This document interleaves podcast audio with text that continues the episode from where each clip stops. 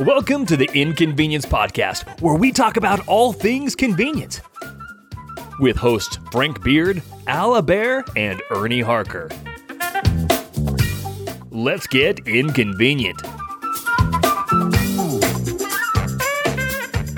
Hi, everybody. My name is McRae Olson. I was a contestant on 2013's season of Big Brother, season 15. I got into that because I'm a big fan of the show. I went tried out for it, and I've got a personality that's crazy, so they were like, let's put this crazy guy on TV. But after that, basically, I went back to regular life, whereas a lot of contestants go and do the influencer gig. There was this really cool gas station down the road. Every time I went in there, it was playing awesome music, and the gas was always cheaper than everywhere else, and I was like, this is the best gas station. I was working some crappy little job doing YouTube for someone, and I was like sick of it, and I said, I went in for coffee one morning, and I was like, I want an application. I need to apply to this gas station. I'd rather work here than do this YouTube shit because this place seems like the coolest place on earth. And that's how I started working at 36 Lyn Refuel Station with Lonnie McCorder, my boss. I don't know if that's a good rundown. No, that's actually. Oh, dude, that's awesome. Lonnie's a stud, but I gotta know. There's something about the culture of that environment. You mentioned music. Mm-hmm. What else was it about the vibe? Because if music was the only thing, that's not going to pull you in and say, oh, I want to work for these guys because I love the music. What else was it about the environment and that culture? I think that they had like a counterculture vibe inside. The employees were, people that looked like me, and if you aren't seeing this, I look like a homeless person. So it like the people that worked there looked like me. They were like, a bunch of burnouts and stuff like that, but people that like cared about everyone else. There's like a article that was written about the store, and after I read that article too, I was just like, man, this place, like I read in there that this place gave they paid like a living wage basically, and like you don't hear that about a gas station. That's usually not on the sell sheet for a gas station to work at a place like that. But I was like, man, it's down the road, this place has the best vibes, like they pay a living wage, like I'm gonna go do that. I'm also a big believer in like doing stuff or like working on yourself. I got into pizza before I was on Big Brother. I was a pizza delivery driver. The way that I got on Big Brother is I used delivery driving as my gimmick to be like, I'm the best delivery driver there ever was. When I go up to a place, I pretend that I'm colder than I am to try to get bigger tips. And I was like, I'm using psychology to manipulate tips out of people. And that was my character, the pizza boy. I got into pizza because, I was like, I need to learn how to be better at socializing with people. And the gas station was another one of those situations where it's like, man, I'm going to be just talking to people all the time. Like, that's a good skill to have, is being personable. So I thought it was also a way to improve myself, really. I remember seeing your video. There was some video I saw of you on Big Brother, and it was like, yeah, like everyone thinks I'm a pizza boy, but I'm here for business. And I thought that was like the best video clip. There's a lot of really funny clips, but it was definitely like, there's even a part where they all were like, you're not a pizza boy, you're a secret genius who's like lying to us. And it's like, no, I'm actually a pizza boy. It's yes, go watch some of that season. Yeah. What was your audition for the show like? Like, how does a person get on Big Brother? So they had an open casting call at the Mall of America. My friend was going because my friend was like, I'm definitely going to be on this show. Like, we all love the show. We'd all just every summer talk about it. I was like, well, I'm going to go down to the cities. I'll have like lunch with my friends. I sat in line. It's like this huge line. It was like they bring in groups of 5 people, and then they ask you all questions like, of this group of people, who would you backstab, or who would you want to be your friend in the game? Stuff like that. I kind of knew that that's what the setup was. I sat in that line with a bunch of random people around me I didn't know. I was very quiet. I just listened to everything that they were saying around me. And then when they brought us into that little small group thing, I just turned on and just started being like, this person's dumb. Like, I would take them with me because they actually are seemingly really stupid. Like, I basically just started dog shitting all over everyone, and everyone's mouth just like dropped, and like after we got out, they were all like, let's exchange numbers just in case one of us gets on the show. And I was like, that seems like a weird thing. Or like, just like my little group. I think even my little group knew I had the juice, I guess. And then after that, I was like, I never really wanted to be on the show because I think it's like opening a closet of skeletons, basically. Like, I mean, even today, someone posted my naked pictures from the show on Twitter of me trying to like bait me into stuff, you know? So like 10 years later, they're still coming at me. But it, yeah, I just kept being myself. I was like, well, if they want me, this lunatic, on their show, then I'm going to give them the lunatic, you know? So, yeah, I don't know how I got on that show, but they put me on, and I don't know how it happened. Weird. Oh, that's wild. Yeah. I love that it was all about you were just being yourself, kind of liberated, instead of feeling like you needed to conform to a specific role. You're going, you must have known before that you had the juice you mentioned, that there was something about you that gave you the liberty to express who you truly were versus, I wonder if they're looking for a crazy dude. I can pretend to be a crazy dude.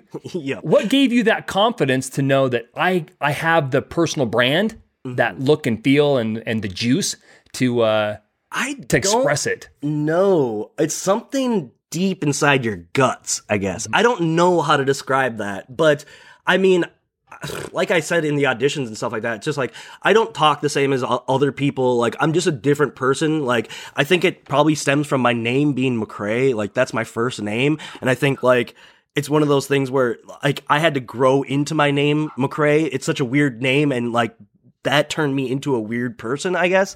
So, like, a lot of things about me just stand out. I've got the look. I've got, like, again, I look like a homeless person. Long hair. Like, I think, having that stuff, like having a look, having a gimmick when I went in there and being like, I'm going to be the pizza boy. Like, I know that these shows cast on archetypes. There's always the hot jock, and then there's the cheerleader, next girl next door, you know? So I kind of knew I did have to play into an archetype of like the nerd guy, but from that point I can deviate. I can change it into the pizza boy. That's also, you know, so you were already a pizza guy. Right? You already, so you, it wasn't like, oh, I'm going to be the pizza boy. It's like, no, this is who I am. This, yes. I already am this.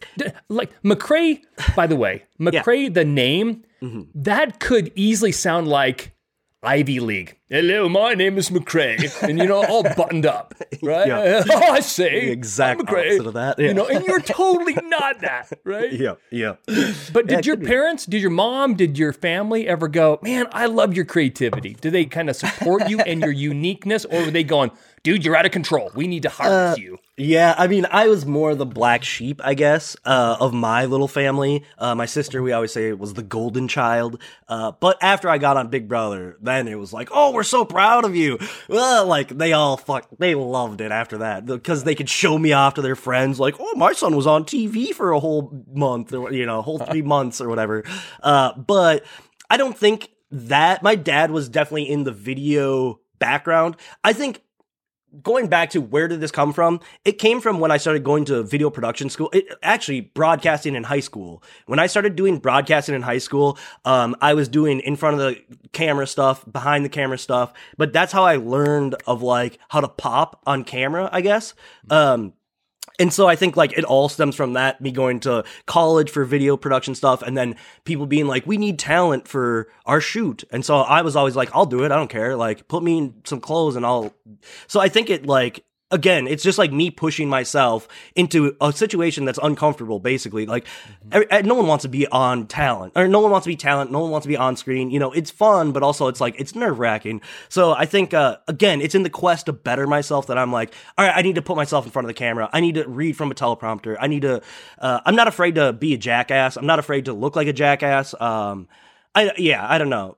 I don't know where we were even. I love the idea that you noticed that it was something that you need to grow into. You mentioned this a couple times. One was like, a pizza delivery boy requires you to be good with people.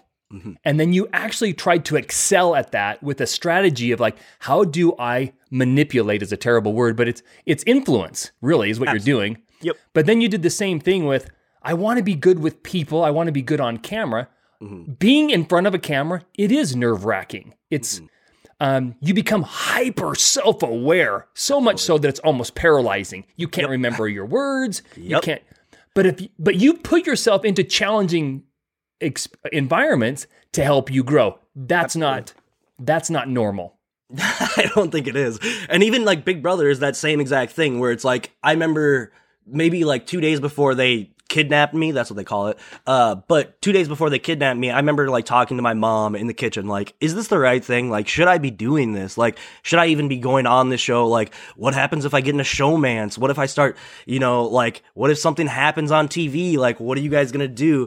And my mom said, like, you go there. Do not worry about us. Make good TV. Like, that's the only thing that you should worry about. And again, so it was like, there was definitely a time where I was like, maybe I shouldn't do this, but you know, you got to take chances, you got to take risks, and you got to put yourself in situations that, you know, you don't necessarily want to be in. I feel like a lot of people today are like, oh, well, I mean, I've got anxiety, so I don't want to do this or that. And like, I'm a very anxious person, but there's a lot of times where I start to think like, okay, but the only way to get over the anxiety is to like head first, just dive into it and just get dirty, basically. I still to this day have to tell myself that, you know, when I don't want to do something, but I don't know. I don't know if that sounds very in line with branding in a convenience store. It's like, it is so scary to get outside of the norm. Absolutely. Right. And Frank has been to more convenience stores than I can count. He's eaten at more convenience stores than I've eaten at. So he knows what the experience is like to have a very unique experience for a customer to go, wow, like you, McRae, at Lynn, like this was different. Yeah. This is definitely not safe. Frank, what was your experience like? When you think about convenience stores, like they're totally awesome. Oh, I think y'all bring up good points though, because everyone kind of just tries to outcompete each other by being more like each other sometimes. And I've always found that really bizarre. I always kind of joke, like there's some convenience stores out there. If someone was to like blindfold you, take you in the store, spin you around so you're disoriented and then take off the blindfold, like, okay, where am I? If you remove their logos, you wouldn't know because they all look the same products. And you're right. It can be scary to try something that's different or completely out of the box. I mean, that's why I'm wearing a Fave Trip shirt. I mean, you know, those guys, they don't do anything like anybody else, but that's also what makes them stand out.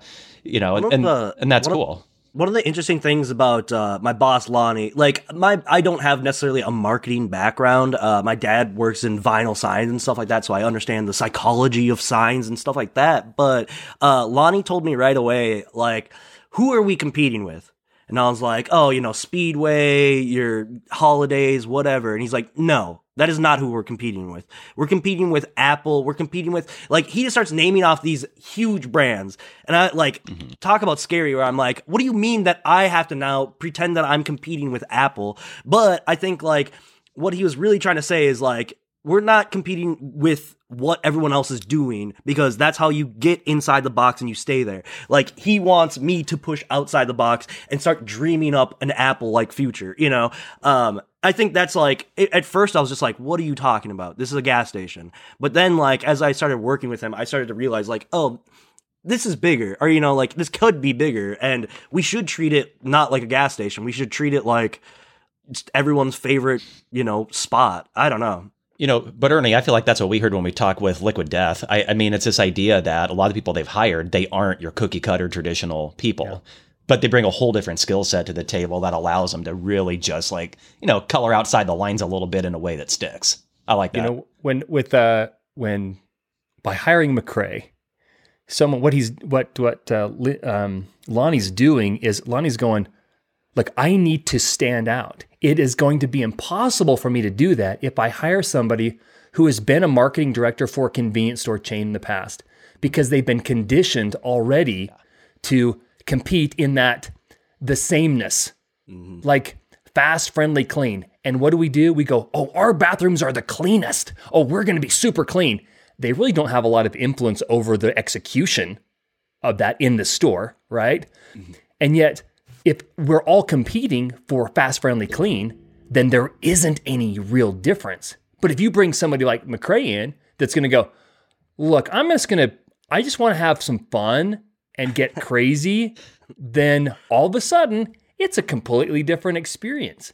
And I would love to know, McRae, like, what are some of the cool, fun things that you did that in hindsight, because you'd never worked for a convenience store before, like in hindsight, what are things that you did that are like so out of the railroad tracks of typical convenience store marketing? Like the thing, my boss basically just like pats me on the back and says, go get it. You know, just like whatever I can dream up, he's supportive of. My favorite bit that I did maybe last summer, I think it was, I hooked a water hose up to one of our gas pump hoses and then like circled that hose over by one of the pumps. And then I put my car there. And then I like, it was right when like all the gasoline was, you know, people were putting gasoline in, you know, jugs and stuff like that. And I started like pretending that I was filling up a plastic bag with gas, you know, or I started like drinking out of the hose, just to try to get customers' reactions and stuff like that. I'll probably do that one again because it's evergreen. That is evergreen.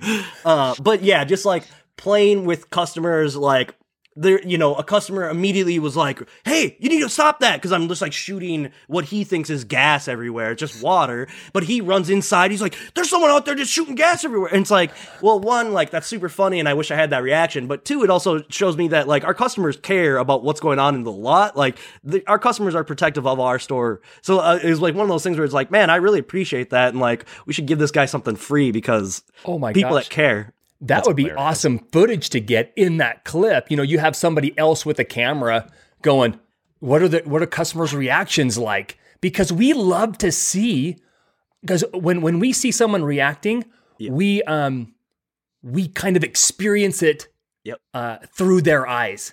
Yeah, and empathize. Like I remember watching the Olympics when Michael Phelps was winning everything. Mm-hmm. This is one of those critical things of like, we've got to show the consumer's experience, because when Michael was winning everything and he was doing the solo races, he'd kind of finish busting a record and he'd just be like hanging out in the pool going, it's my thing. You know. So as an audience member, you're going, I can't get excited because he's not. But in the five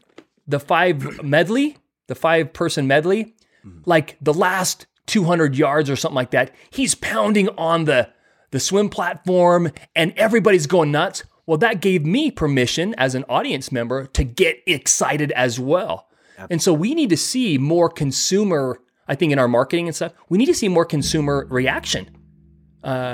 Otherwise it's coming from the voice of the establishment, the institution, and nobody believes that stuff. Absolutely. See, and I'm just laughing thinking of this because I don't know if any of you guys watch, well, it used to be called Ross Creations, but Vlog Creations on YouTube.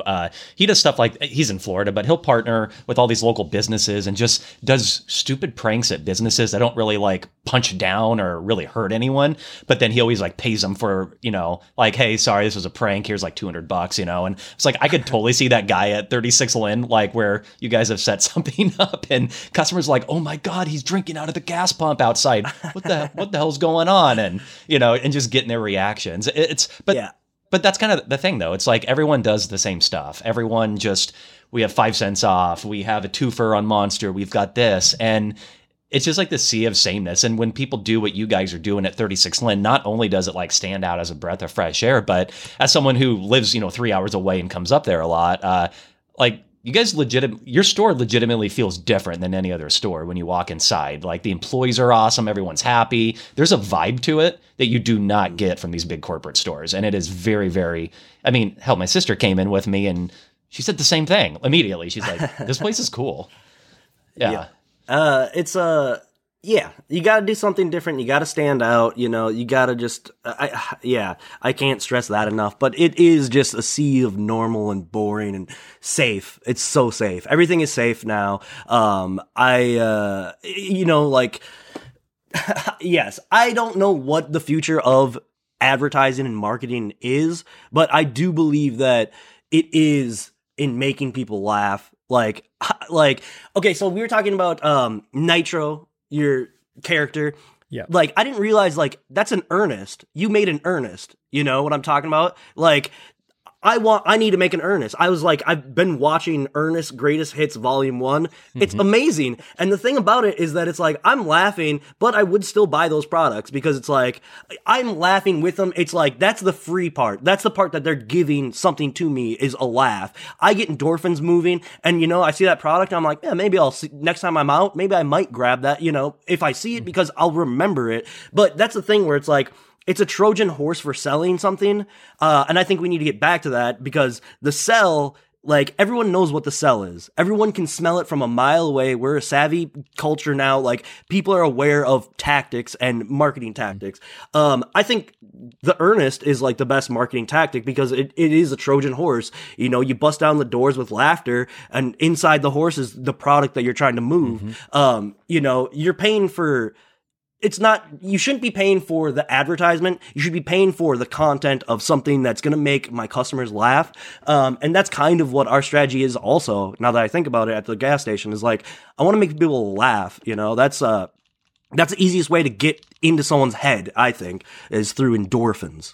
McRae, one of the things you're mentioning there is the emotional, like I'm a marketing guy and I've been studying it for freaking ever. And so I get nerded out with this kind of stuff. Hell yeah. So you're talking about an emotional reaction to a customer. People make purchases based on emotion, not on, you know, what their mind says. And there's tons of research to back that up. But as I'm actually on the website, on the 36 Lyn website, the personality of the marketing that you're producing is highly fun.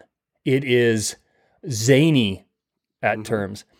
Is there any desire or is there any plans to kind of incorporate that personality into like their website, which currently is very formal and straightforward? Is there, or is there two different things going on? I don't know. I think like we are definitely looking to like redesign the website. I don't know if we'll definitely go in that direction, I guess. The thing is my boss likes to have like, it's a gas station. The first thing you think of a gas station, you think of like cracks in the tiles and whatever. Like, so I think that he outwardly wants to have something that's very clean and like very formal or whatever, just with like our branding, I guess. But you know, I might have to mention it to him. Like, maybe we should try to go like a little bit goofier or a little bit zanier. But that's the other thing is like, I don't have any trust in my abilities as a marketer, or like, I don't trust in what I know. But I guess, again, this is me trying to put myself out into a position where I could grow and learn from the masters, Frank and Ernie. So I don't know. Oh yeah. Cause I think there's not everybody checks out the website when they're looking to go buy gas or food. Let me check out the website here. Make sure they're, you know, authentic to who they are. Yep. But when they do come across it, I've always found that it's super, super important to infuse that same personality into all the different touch points to create a consistent thing. And what's nice about you can still be hyper clean and delicious and show off like awesome food or whatever, and still have your personality. It's not exclusive. One's not like, oh, if they're having fun, then it can't possibly be clean. What in all actuality, it's probably the opposite. If you have employees that are having a blast, they're probably doing their job. Yeah, you know, and they're probably doing a really good job at it too, because they feel comfortable in the environment. They want to. They're proud of the organization that they work for, and so they're going to clean the bathrooms as often as needed instead of like you go to these other convenience stores where the person behind the counter looks like they are absolutely miserable. They have been sentenced to clerkship behind a desk. And you're like, dude, do you hate your job? Because there's nothing about this experience that is appealing to me, because you, as the representative of this brand, look like you're in pain to be here. Absolutely. Yep. And that is basically every gas station. It truly is. I feel like I want to start tipping people just to be like, man, I need you. Something's wrong right now. Like, you need $20, I think, more than I do. I don't know. But I mean, our gas station does definitely do it differently, and like we my boss is really smart about all that kind of stuff of like, yeah, like the first thing that they see coming through the door is a person there greeting them with a smile and like, how's it going? Or, you know, like it feels like Mayberry. Like it feels like just a small town where everyone knows your name. I used to only shop. I used to only go to this bank in like this small little town that I used to live in because they knew my name, and like that changed the game for me. To me, it's just like it's like Mayberry, and it's like I only want to go to a place where everyone knows my name. You know, like call it Cheers, so everyone Norm, you know, comes through the door. I don't know, like that. We need to get back to that. I don't know. What would be your response then to this major movement of self checkout? Independent, you know, no customer, you know, like what is it? Amazon Go, and there's a couple others that are going, look, we can make it so that our employees never have to make eye contact. And what they do is they stock shelves and they keep things clean, but there's no human interaction, which is what they're saying is our customers don't want that. Mm-hmm. Where it's in the way. What would you say about that, McRae? I mean, if we're talking about generally AI and when it comes to gas stations and stuff like that, I think it's amazing because the less I have to be a register jockey, the more time I have to, you know, talk to customers, figure out what they want. I like that. You know, I think there's a time and a place. There's plenty of times where I'd like, I don't want to make eye contact with the world. And so I would love to not have to, but you know, that's give and take, or like that could be any other day, like the next day I want some interaction, you know? I think it's going to have to be a balancing act because the people that come into our store, you know, they want to shoot the shit. They want to just like take a couple 10 minutes to just like, oh, what's going on in the neighborhood? You know, like they want to talk about that. It's building community. I think that AI stuff will have its place, and I think that everyone will have to figure out how to balance that. But I mean, yes, if I don't have to run the register and I can shoot the shit with everyone and I can go out and film stuff, that means that, you know, there's I just have more opportunity to do stuff that matters to people instead of just like mindlessly beeping, whatever. What do you think, Frank? Because obviously, you know, you probably know more about the whole AI world. I'm biased because I do this almost for my anybody job. Yeah. No, I'm a little biased here, so take it for what it's worth. I think honestly, you know, I kind of like to say this way. You look back to, if you were to ask someone in like the 1930s or 40s what the future of amusement parks is going to be, do you really think anyone would ever have said something like what Disneyland ended up being? Mm-hmm. I don't really think so. You know, it took someone like Walt, who was just a pure creative human being, to really connect the dots in the way that he did and say, no, you're all doing this wrong. This is what it should be. And then, you know, how it's gone from there. And you look at, you know, you read just how he thought about the theme park, the way he interacted with the employees, the way, you know, I read a story where I think it was in the line for Jungle Cruise and someone wasn't doing something right. Rather than dressing this guy down in public and being an asshole, he just was like, hey, I got a really good idea about how you could do this differently. And he suggested it to him, and then it's like, I'm going to just like come back anonymously and just come through the line, and I want to see if this is working. But at least the way I read it, I mean, I wasn't there, but the way I read it is it just sounded like he was like, whoa, we could do this so much better. This could be so much cooler. I'm going to help this person. And when I look at retail, there's just been this like race to the bottom where you're just paying people to scan barcodes and read scripts. You know, some CMO presses a script down because they're trying to push a loyalty program. A person looks at me, they've seen me 200 times because I live a mile away at this store. And they're like, do you have our rewards program? And I'm like, dude, you know who I am, you know if I use it or not.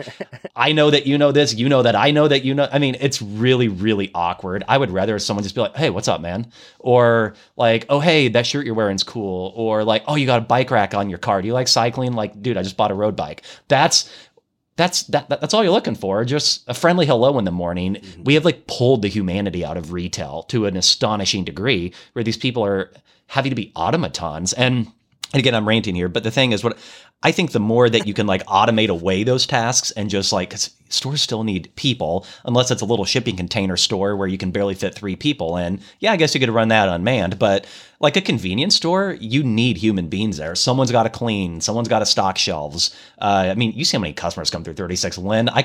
It's like playing Jenga or Tetris to get in the parking lot sometimes, which is a cool thing. But I'm with you. I've worked the cash register. I worked at cash register. I hated it. Like, it was the worst part. I liked interacting with people. No, it's yes. And that's the part that I hate too, where it's like, as soon as I get behind that register, I'm just so annoyed. But it's like, as soon as I step out from that desk and just like start, having a conversation, it's just like, oh, this is so much better. And man, yeah, to me, it's just like, if no one had to do that, it'd be amazing. It'd be so nice, in my opinion. But that is the thing, is like, yes, you still need that human interaction, because humans crave interaction even when they don't. What I always think about how in prison, when you are bad, you go to prison. When you're bad in prison, they take you away from other people. Yes. Like, that tells me all I need to know about humans interacting with other people. It's crucial. Yeah, it's well accepted that a way to torture a person is to isolate them. And exactly. Like, I'm fairly introverted. To me, heaven is like not showering for a week and playing video games with headphones on. Like, that's just pure bliss. But with that said, like, even I know I need human interaction. It's literally and just who we are. I don't know if any of you guys have read this book, The Great Good Place by Ray Oldenburg. He's the one who coined that phrase, the third place. And it's a fantastic book. I always like reading older stuff, instead of, whatever's new in the airport business section. But, it's one of those old books that I swear could have been written today, because it's describing this like problem of place in the United States, that like we don't have third places like they do in Europe. We don't have that bar where everybody knows your name. I mean, if I was to walk, and I've tried this, just I've experimented with this. If you walk into a bar and you just try to talk to random people, they think you're creepy, because they bring their social circle to the bar. They don't go there to find it. And there's a few exceptions, but I guess I always felt like the convenience store, in a weird way, is just like one of the few business verticals that has an opportunity to actually create a third place, because it's a mixer. It doesn't matter how wealthy you are or how poor you are. Everyone's got to buy gas. You have to buy it. So everyone comes there. And when I look at like 36 Lyn, I mean, you know this better than me, but I always kind of felt like you guys straddled like three different demographics. You've got this like gentrified kind of, area that has some older homes, but they went down, and then you got the guys, obsessing over their pour over coffee, which is bad. I don't know. That's what I got here. But you've got, maybe some lower income, and then you've got some like older money. I always felt like you really had a pretty good mixer as far as where you're located. Yes, it truly is like just everything, everyone under the sun. Another thing that's really awesome about our store is that it's just extremely diverse, with people from all over the place. Everyone wants cheap gas, no matter if you're poor, cheap, or you're wealthy, you still want cheap gas. It's amazing what our demographics are, I think, because it is just, you can't pin it down, Well, I saw a photo where you guys had a band on the roof of the store. What was that about? We, for a while, like every summer, we would have an AMC car show. AMCs are old, American-made cars that they don't make anymore, but they all used to be like produced in America, and a bunch of them were produced in Minnesota. These old-timers basically bring out their old AMC cars and park them in the parking lot. We just shut down the gas station part.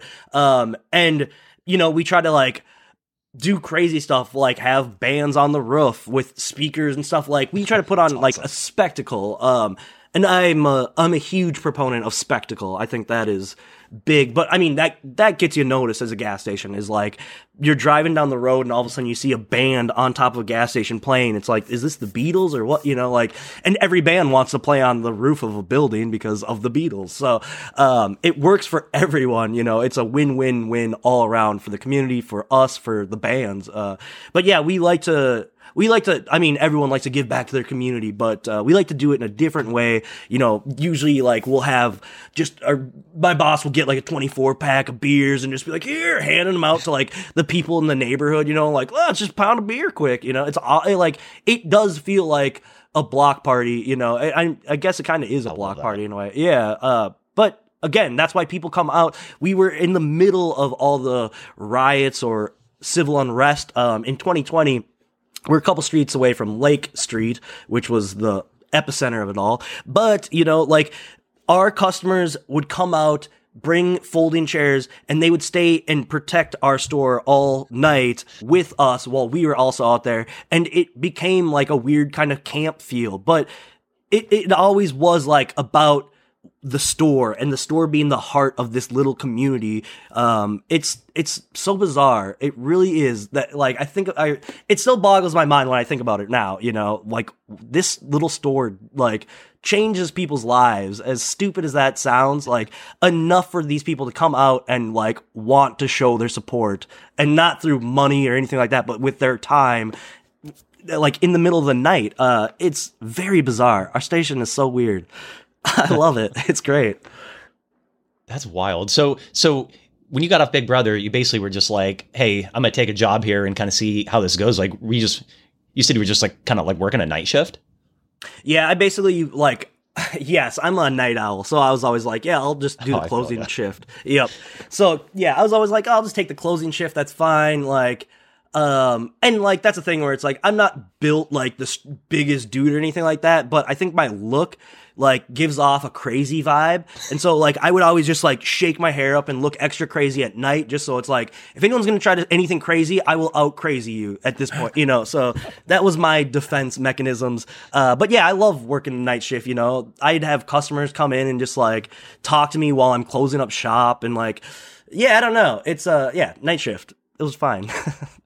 That's awesome. So, you know, when we were all talking the other day, you mentioned something about like how your boss, Lonnie, had just like immediately kind of saw like you had some real skills here, you know, beyond working a night shift, like, I mean, with marketing, you know, and storytelling and being creative, you know, so you just started doing social media basically. It kind of all went from there.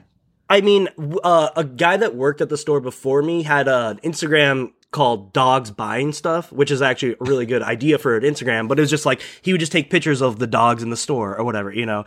And then I was like, well, why don't we actually have like an Instagram? Why don't we have like a real social media?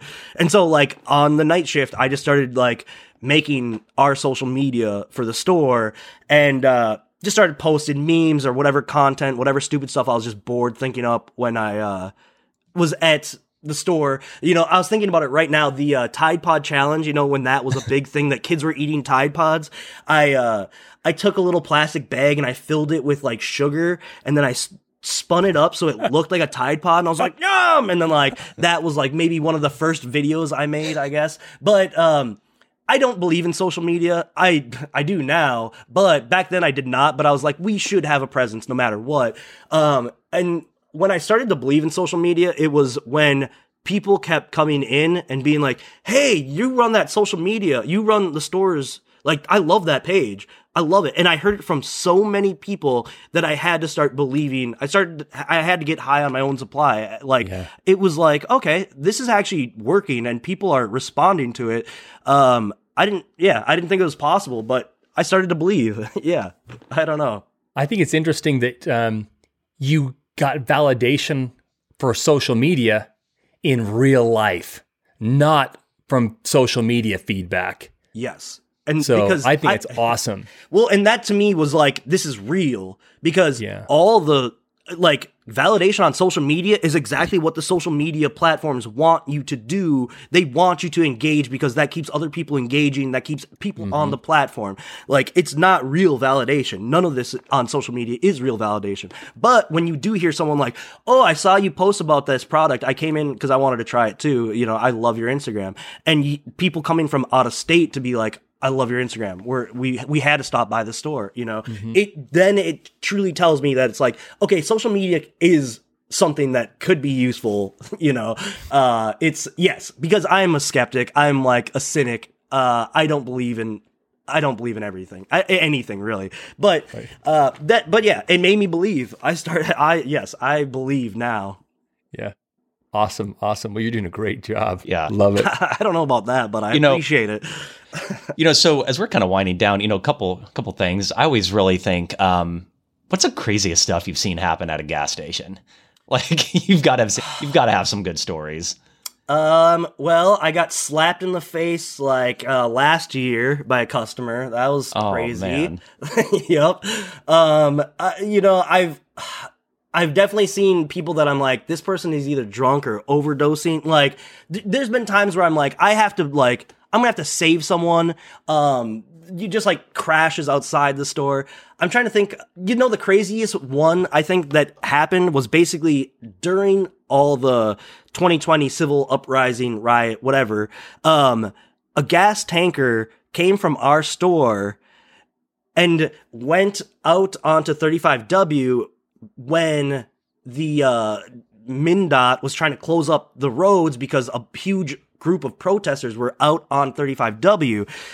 The tanker basically comes barreling down on these people, like, stops in time. They pull him out and they, like, beat this guy or whatever because they think he's, like, white supremacist or some shit. And, like, I have to be, I'm in Rochester, which is, like, an hour away from the cities.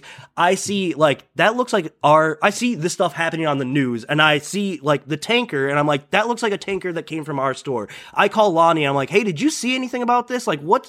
I send him the video, and he's like, that came from us. So then it's like, all hands on deck. I'm not a PR person. I don't know. I don't have any PR background, but all of a sudden now we've got a PR insanity on our hands, basically. So I have to come down and, like, start telling people, like, oh no, he's just doing his job. Like, he's just doing his job. But the way that the internet turned on this guy and, like, started to make these narratives about him, I think, like, that, in all honesty, was the craziest thing ever, because I had to become a PR guy in about 5 seconds and had to start spinning, you know, like, this is, I didn't have to spin anything because it was the truth, but it's like, that was a trial by fire. I got thrown into the deep end and started to see, like, how narratives are built around stuff that's not true. It was bizarre. It was so bizarre. I remember everything about watching that. Yes. Yeah, I totally remember that. I saw it on Twitter. I saw some video of a truck and people were, you know, just jumping to these conclusions. And then, you know, when you hear about it, at least what I remember about this, it sounded like the guy was just, he's panicking. He's like, I'm just doing fuel deliveries. All of a sudden there's a mass of people on the interstate. I have no idea what's going on. And this is scary. And yeah, it's like a good reminder not to jump to conclusions. Absolutely. And to this day, people still don't believe me when I say that guy was not a terrorist. He was just a dude doing his job. Like, people still don't believe me because of the narrative spun. And that truly bothered me to my core. Like, it really bothered me of, like, it doesn't even matter what the truth is. It's the story you tell. And I think that's a good way to go out. Marketing is all about the story you tell. I don't know. That sounds like some marketing nonsense.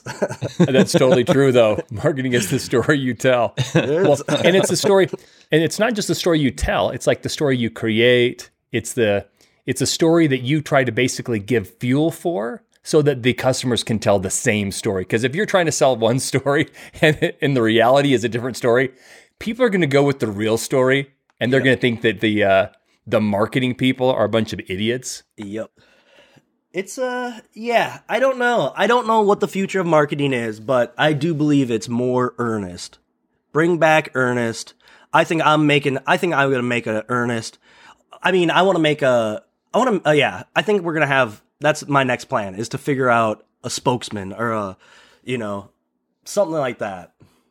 Do you ever sometimes feel, I mean, we see this all these times, you know, what's old is new again and that kind of a thing, but do you ever kind of feel like you look back at, like, the 90s, you know, the 80s too, but the 90s, and I just felt like they put all this effort into, not everyone, but they put all this effort into creative. I mean, like, I was bringing the example of McDonald's all the time. I mean, how hard they win, but it wasn't just them. I mean, these jingles these companies would come up with that I still remember verbatim. I mean, if I see bagel bites in the freezer section, I start singing, you know, pizza in the morning, pizza in the, you know, all that whole stuff. And I mean, wow, like, that's, well, I don't even know what the advertisement was for. I feel like chicken tonight. Yes. I feel like chicken tonight. I don't even know what that's for, but that is ingrained in my memory. And I don't know why or whatever, but yes, I love that song. If I saw that, why don't we do that more often? Yeah. Like, seriously, right? Why aren't marketing people, especially convenience stores, there should be a jingle for every convenience store out there to drive it in, because it becomes this, like, earworm that just works in your head over and over and over again. Yeah. But I haven't seen or heard any good jingles for anybody recently. I'm going to have to. What was that 7-Eleven one? It's like, if it's not around the block, it's just around the corner or something. It was like the 70s 7-Eleven jingle. If you hear it, I'll find the video sometime, but it's on there. If you hear it, it'll be stuck in your head for an hour. It's that good. I remember the old Kwik Trip guaranteed gasoline radio ads they used to play where the guy sounded too serious, like those kinds, you know, like those lawyer commercials where it's like, the estate of so-and-so has authorized. It was like this Kwik Trip guaranteed gasoline. And it was so dumb that it was awesome. Or Come and Go just had like the most like basic boring jingle, but it was so basic and boring that it was good. Like it would get stuck in your head. Absolutely. I'm with you, you know, like, you know, everyone's talking about like, oh, we can personalize our emails and stuff. And I'm like, dude, I get your emails and you just sent me like a twofer for Diet Coke instead of regular Pepsi. There's no message behind it though. It's just deal. Because everyone thinks about the short term. It's all about the short term monetary. That's why they cut out creative, you know, because creative doesn't you can't like you can't put a number behind creativity. And that's the problem, is that they don't want that. They want to be able to see the numbers, and the numbers are up. So they have to cut out these like creative people, I think, in my opinion, I guess. But like it's all about the number going up, and you can't like put a number to creativity and it going up. Like that's why my whole thing about like, oh yeah, people started saying that we liked it, or that we liked the store's page on Instagram. Like that, I can't see that number. I can't see the number of people that, you know, come in and say, we like the page. That's not a number that's on our social media, you know? You can't quantify creativity, and it's something that, you know, all these number munchers, they're just too stuck in their old ways, I guess. I don't know. It's just all about the bottom line, I think. And you know, the whole irony about it, I think we'd probably all agree, like some of the largest consumer facing brands that were built on the backs of creative advertising. Like that's, in many ways, their foundation. I mean, you even look at some of the old coffee ads, for example, for those old percolators, and putting aside like the weird gender issues in their ads, you know, where the guy's like, your coffee's terrible, you know, to his wife. But like those old percolator ads, I mean, they had the percolator like operating to a beat, you know, like a little jingle. I mean, that stuff was really pretty good. Some of it at least. Well, I'm with you. Now you can do everything in your phone. Literally, you could make a song, you can film a full commercial that looks quality. Like everything is doable on your phone. If anyone's listening to this thinking that like their store should have social media, just start it yourself.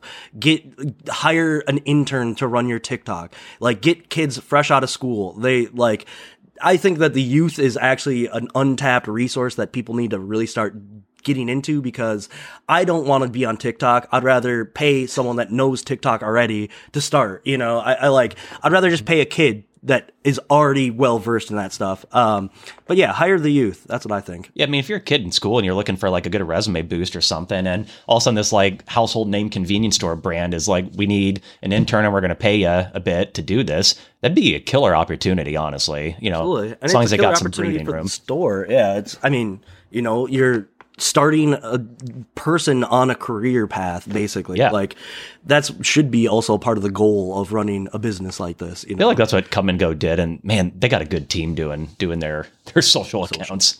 But well, as we're wrapping up, you know, so for anyone who wants to find you, follow your work, you know, just see what you're up to, what's the easiest way for everybody to track you down online?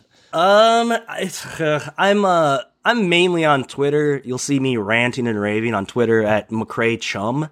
But yeah, and then my Instagram is McRae Olay. Just terrible branding. Like I need to get that on the same beat, but whatever. I don't care. Don't look at my stuff. Go to 36 Lyn Refuel Station. I believe our handle is at 36 Lyn Refuel Station on Instagram. Follow us there. Send some love. We appreciate it. And thank you guys for having me. I really appreciate it. Oh, it's awesome. Yeah, absolutely. No, it's our pleasure to have you. I've been wanting to do this chat for a while. And for anyone listening to like any social handles, we're going to put on the inconveniencepodcast.com's page. So yeah, inconveniencepodcast.com. It's that simple. And you can get links to any social stuff. But yeah, McRae, seriously, thanks for joining us on here. And we'd be happy to have you back on at any time. Yeah, absolutely. I can sit and bullshit about this forever. Like I love this stuff. I really love this stuff.